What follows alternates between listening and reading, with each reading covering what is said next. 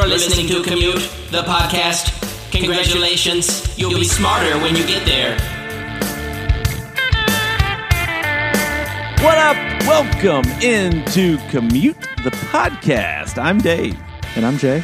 And we are about to take you on a deep dive on three topics that we find interesting, and we're betting that you might just find them interesting too. We can promise you this you'll be smarter when you get there.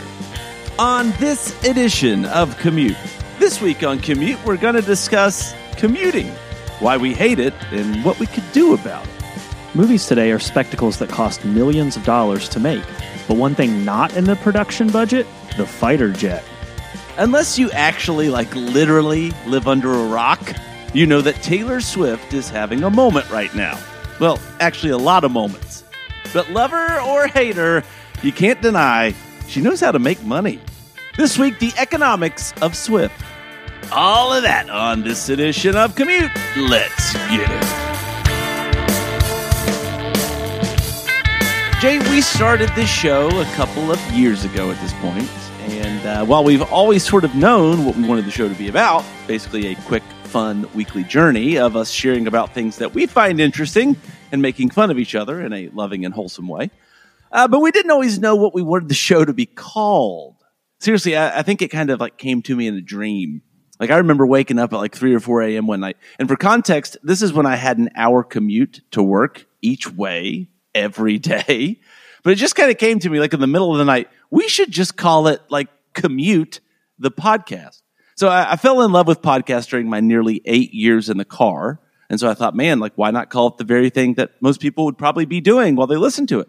So I know that you've had a decent commute before in life, including, if I'm not mistaken, a run in maybe with hitting a deer. But uh, what are your reflections now that it's been a minute since you had to, you know, like actually stay in the car for a while to get to work? Well, that's not wrong. Uh, there were plenty of deer close calls and a real call that happened uh, on the way to that commute. But yeah, the first um, commute that I ever had was for a teaching job that I took out of county. Uh, I was like 23 years old, and it was a little bit over an hour one way. So it was pretty exhausting. I mean, you you're driving the road is like kind of mind numbing. It's really straight. Like there's not a lot going on. And like you said, I think it was probably us having those long commutes that's directly related to us ever starting this show in the first place. So back to when you hit the deer. So uh, would you say it's your fault or the deer's fault? Uh, it was most definitely the deer's fault. That's what you're supposed to say. That was a trick question. I learned that in driver's ed in high school. You never tell the insurance adjuster it was your fault. It was the deer's fault. The deer ran into you. I mean, I can't imagine telling some the insurance adjuster that it was my fault. like it's just seems I mean, kind of yeah, you- counterproductive. Well, you can't even say you can't even like, say. well, I was looking "Hey, at my Miss- phone. I wouldn't have hit it if I was looking at my phone, or if I wasn't looking at my phone.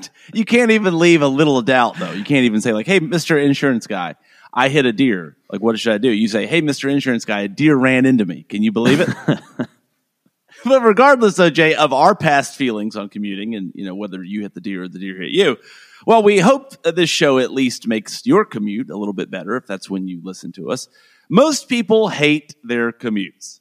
Despite a recent University of Chicago report that found that nearly 40% of all jobs can now be done remotely, most of us, Jay, still have a daily commute. And the research says most of us hate it. There are a lot of reasons for this. But what's perhaps the most obvious is that commutes take up a lot of time. According to the Census Bureau and reporting from Business News Daily, Americans who commute to work travel an average of 27.6 minutes per day in each direction. Over time, that adds up to hours, days, weeks, and even years spent sitting in a car. And the negativity surrounding driving to a job often leads to negativity at the job. A survey from Springer found a negative correlation directly between commute length and job satisfaction. And Jay, the same survey uncovered something else. The longer the commute, the fewer people also enjoyed their lives away from work. Talk about soul crushing. In fact, according to a report from RingCentral, so get this 40% of Americans, okay, 40%, 4 in 10, say they'd rather clean a toilet than commute to a physical office for a job. And going back to the remote work stat, these feelings have become stronger post COVID. It's like we know too much now and we can't go back to workplace ignorance like before. We've seen inside the matrix. A 2022 Boston.com survey found, and I quote, nearly universal dismay at the very thought of returning to an office full time in a post COVID world. In big cities like Chicago and New York City, it's estimated that drivers lose over 100 hours per year sitting in traffic. It's basically four days. And Jay, folks hate commuting so much that they, at least in theory, would give up a lot of money to get rid of them. A 2021 survey from Zebra found that some Americans would actually give up 50% of their salary if it meant they didn't have to commute. These respondents cited the sacrifices in sleep, family time, and exercise as being worth that amount of money to them. So, Jay, all of this leads to what do we do about it? Well, once again, as someone who commuted an hour each way for almost eight years, my opinion is that if you hate your commute that much, you're just doing it wrong. I found a rhythm with mine, and while I won't quite say I miss it, I learned to value it. I fell in love with podcasts during that time. I listened to countless audiobooks that made me better as a person and a professional and continue to influence me today. I talked on the phone a lot. My dad and I scheduled early morning phone calls, a tradition we hold to this day. And I got to visit local rest stops that you drive past and never see. I actually got stuck in traffic once. I think I told you this. I got stuck in traffic once for a very long time. I had to go knock on a stranger's door. I left my car in park I went to a stranger's house and peed at their house. They, they let me. What in. a good Samaritan. yeah, it really was. Yeah, it was an interesting house too. Um, I, I don't really want to speak too poorly about it. I mean, they let me use their their bathroom, but uh, it was like the, in the bathroom there was like way too many mirrors. You know, usually there's the mirror over the sink. They had like eight mirrors. It was like every wall was a mirror. but my advice is this, Jay: plan ahead and try to enjoy the journey. Check your GPS before you leave for traffic incidents If you like coffee, take a huge one with you. Research podcasts like ours to maybe pass the time, and uh, get you like a pee jug so you don't have to, to stop and uh, maybe knock on somebody's door like I did. Well, my commute now, I mean, I'm dropping my kids off in the morning at school, so it's mostly just questions. So it's like seven, ten in the morning, and they're asking me questions about like how do cell phones work? What's the cell tower for? What happened to the dinosaurs? You know, things like this. And I'm just like, you know, I want you to be curious, but it's a little early for this right now. Well, uh, you know, my commute is about 20 minutes now, but I, I, drop off both of my kids at daycare, and only one of my kids can really talk. It's like, where did stoplights come from? How come stop signs are red? How come grass grows over there and not over there? I'm like, ah, just stop it! Stop it! So, Dave, we're going to be talking about movies today, specifically movies that use military equipment. And one of the ones that I'm going to reference a lot is Top Gun. Do you have an opinion on Top Gun? There was a new Top Gun that actually came out recently. That's a continuation of the first one. This is so funny. I feel like we do this all the time because here in a second, spoiler alert, in, in the third segment, I'm going to open it up by talking about how you and I don't really do many truly controversial things. Like we kid around about controversial opinions, but we really don't have controversial opinions. This is actually pretty controversial with people, what I'm about to say. So the new Top Gun I loved. I thought it was awesome. The old Top Gun, I would rather watch paint dry.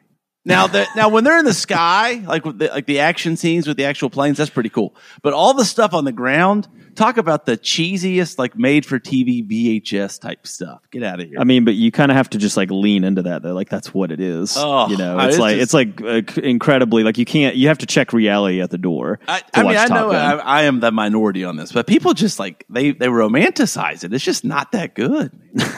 well uh, don't give us any one star reviews for that. That's uh, that might set off some. some I love anger. the new one. I mean, come on.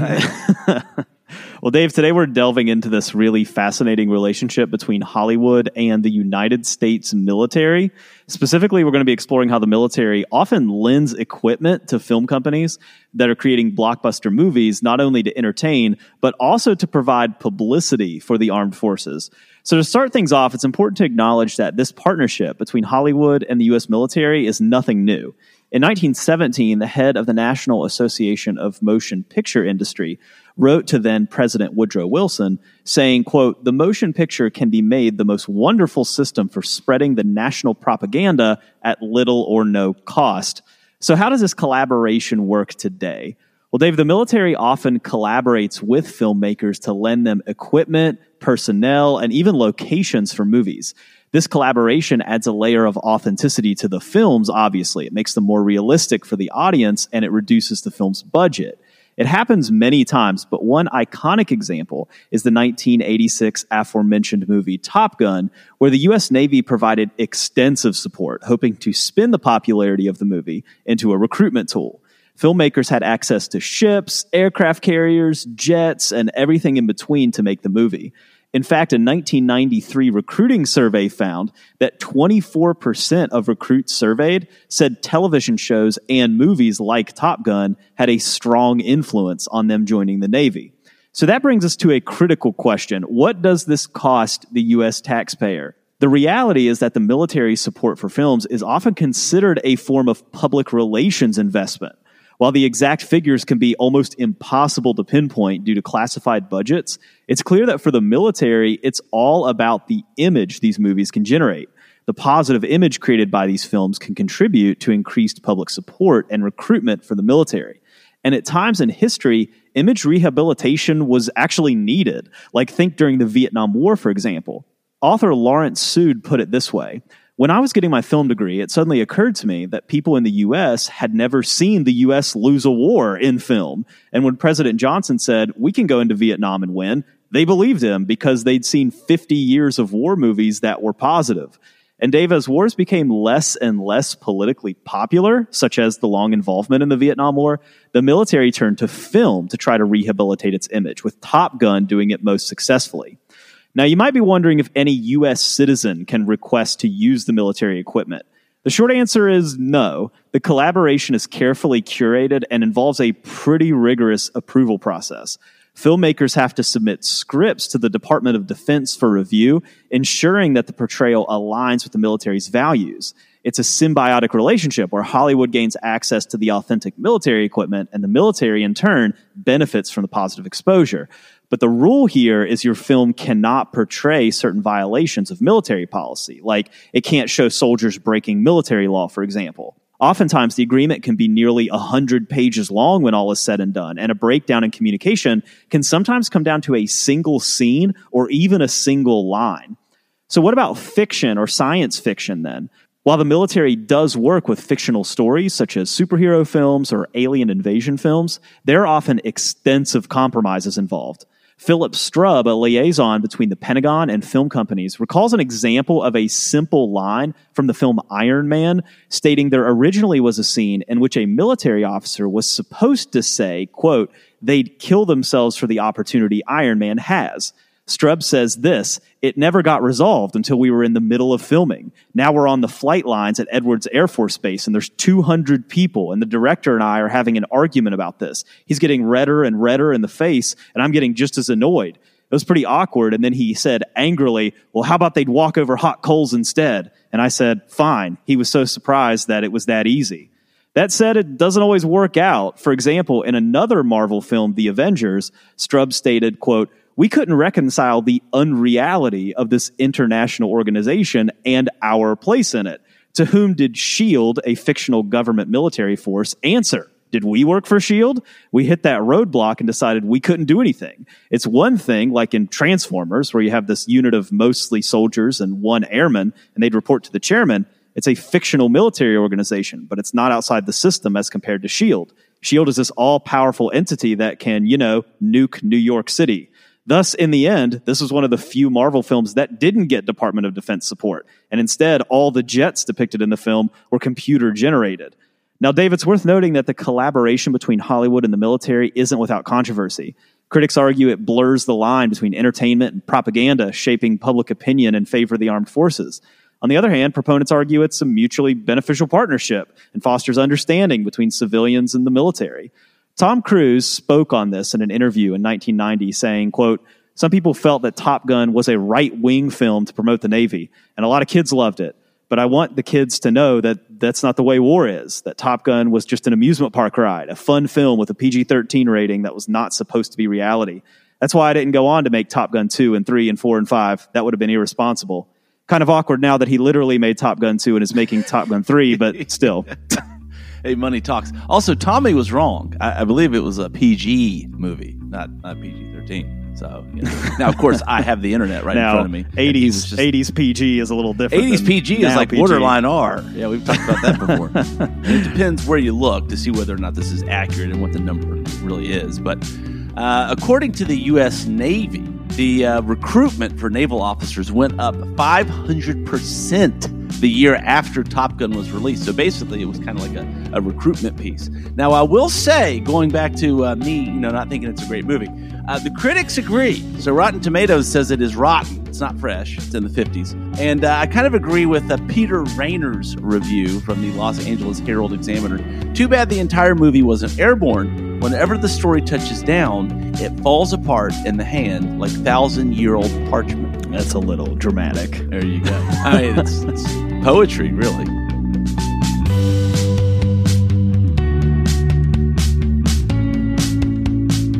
All right, Jay, finally, we love to have fun. Like in life, on this show, we just like to have fun. Ah, You could say we, we're, we're just, we're fun lovers. We're fun lovers. Never going to say that again. and to me, part of it is that uh, we just, and, and, and my, my take on Top Gun aside, we just don't love being controversial, honestly. Like, we just don't think it's fun to sit there and argue. Like, it sounds silly, but it's true. Most people have such strong opinions that they always think they're right. They just want to fight about things. They just have controversial takes. They just want to be right. And, you know, that it just, it goes from there. So, with that said, are you tired of Taylor Swift? Uh, no, I mean, I feel like I've kind of seen a lot of her already. She's popular in my house. Like my wife really likes her music. As far as the NFL thing is concerned, like I don't really feel like it's that intrusive. Like anytime I watch a game that the Chiefs are playing in, they don't really cut to her that often. Like if you heard it from the outside and you've never watched the, you would think that like they were cutting to her every couple seconds, like every time there was a pass or something. Yeah, yeah. I mean, I, I agree, and, and I think people just worry way too much about Oh, it. for sure. To be honest, but today we are going to not so much talk about Taylor Swift as a person or a musician. We're going to talk about Taylor Swift as one of the most incredible economic engines of our time. Jay, we're both huge football fans, and so along with the rest of the world, as you've said, we've seen it. First, it was the sold out Eras tour. More on that in just a minute. Then it was the relationship with Chiefs All Pro tight end Travis Kelce. Taylor has appeared at over half of the Chiefs games this season, exciting some, infuriating others. But most interestingly, and what we'll talk about today, is that she has made the NFL and the Kansas City Chiefs and herself a lot of money. Jay, according to Apex Marketing Group, a company that for nearly a decade has tracked sports and entertainment sponsorships and branding analytics, as of this episode, with the Chiefs on the verge of yet another Super Bowl appearance, Swift has been worth more than $330 million to the value of the Kansas City Chiefs. It's really a perfect situation because you have this massive concert tour that took place by a superstar singer, and you meld that with a guy in the NFL, a top name athlete in the NFL who is semi high profile, and he got a lot of commercials and is well respected. Eric Smallwood, president of Apex Marketing Group, told MarketWatch, it's very unique, and to compare it to anything is really tough. And I think that Eric is right. So to come to this number, Jay, what exactly has Apex tracked? Well, it's tracked a lot. Any mention or visual of Swift tied to the Chiefs or the NFL. And then the flip side, any mention of the Chiefs or the NFL tied to a non sports piece of content in Swift. If there's a picture of her in an NFL stadium printed anywhere, Jay, it's got an associated value. Apex has also tracked other things. NFL ratings are up dramatically among female viewers, by the way. Travis Kelce's jersey sales have soared over 400%, in fact, since September 2023. And the upcoming Super Bowl, where I'm sure Swift will get plenty of airtime. What's sold out all of its Super Bowl commercial inventory significantly faster than usual. And as we've discussed before, Super Bowl ads ain't cheap. Variety reports this year, a 30 second spot went for nearly $7 million. Back to the Eras tour. According to the Washington Post, well, it did pretty decent.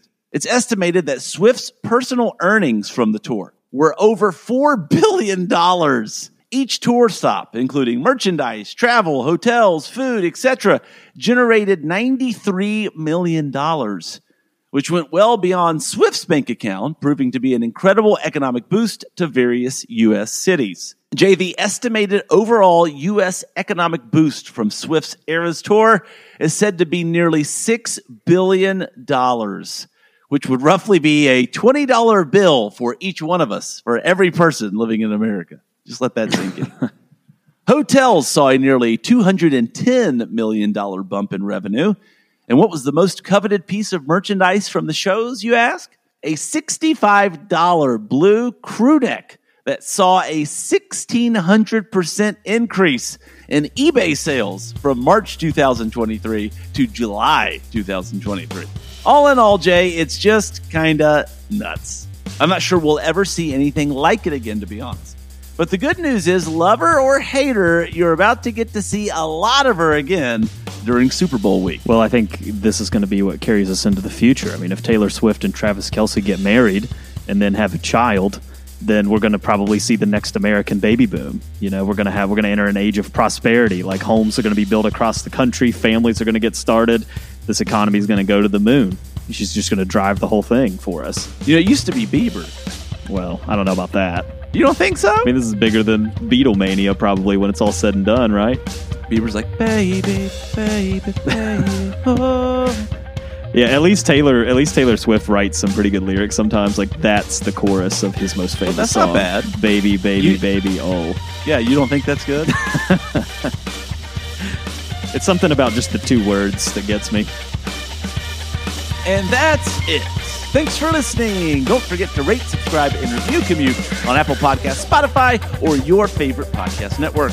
We're on social. Check us out on Facebook, Twitter, and Instagram. And you can always say what up at our website, commutethepodcast.com. Music for Commute is provided by my main man, Jason Sammons. For Jay Sisson, I'm Dave Traub. We'll see you next week. Did you ever think about uh, joining the Navy, joining the Army? I don't think I ever thought about that for one minute of my entire life. Our country's better off for it. now you would have been a good soldier. Is it because I is because I follow orders? I respect authority. yeah, because yeah, I feel like you follow orders, you respect authority. You're, probably, you're horrible with you're horrible with weapons, so you wouldn't be good in combat. That's true. I do you'd be- right between my eyebrows. I have a scar from where one time in high school I was holding like a big rifle with a scope, and I had, didn't have it pressed against my shoulder, and it kicked back so hard and clocked me right in the head. I thought I fractured my skull.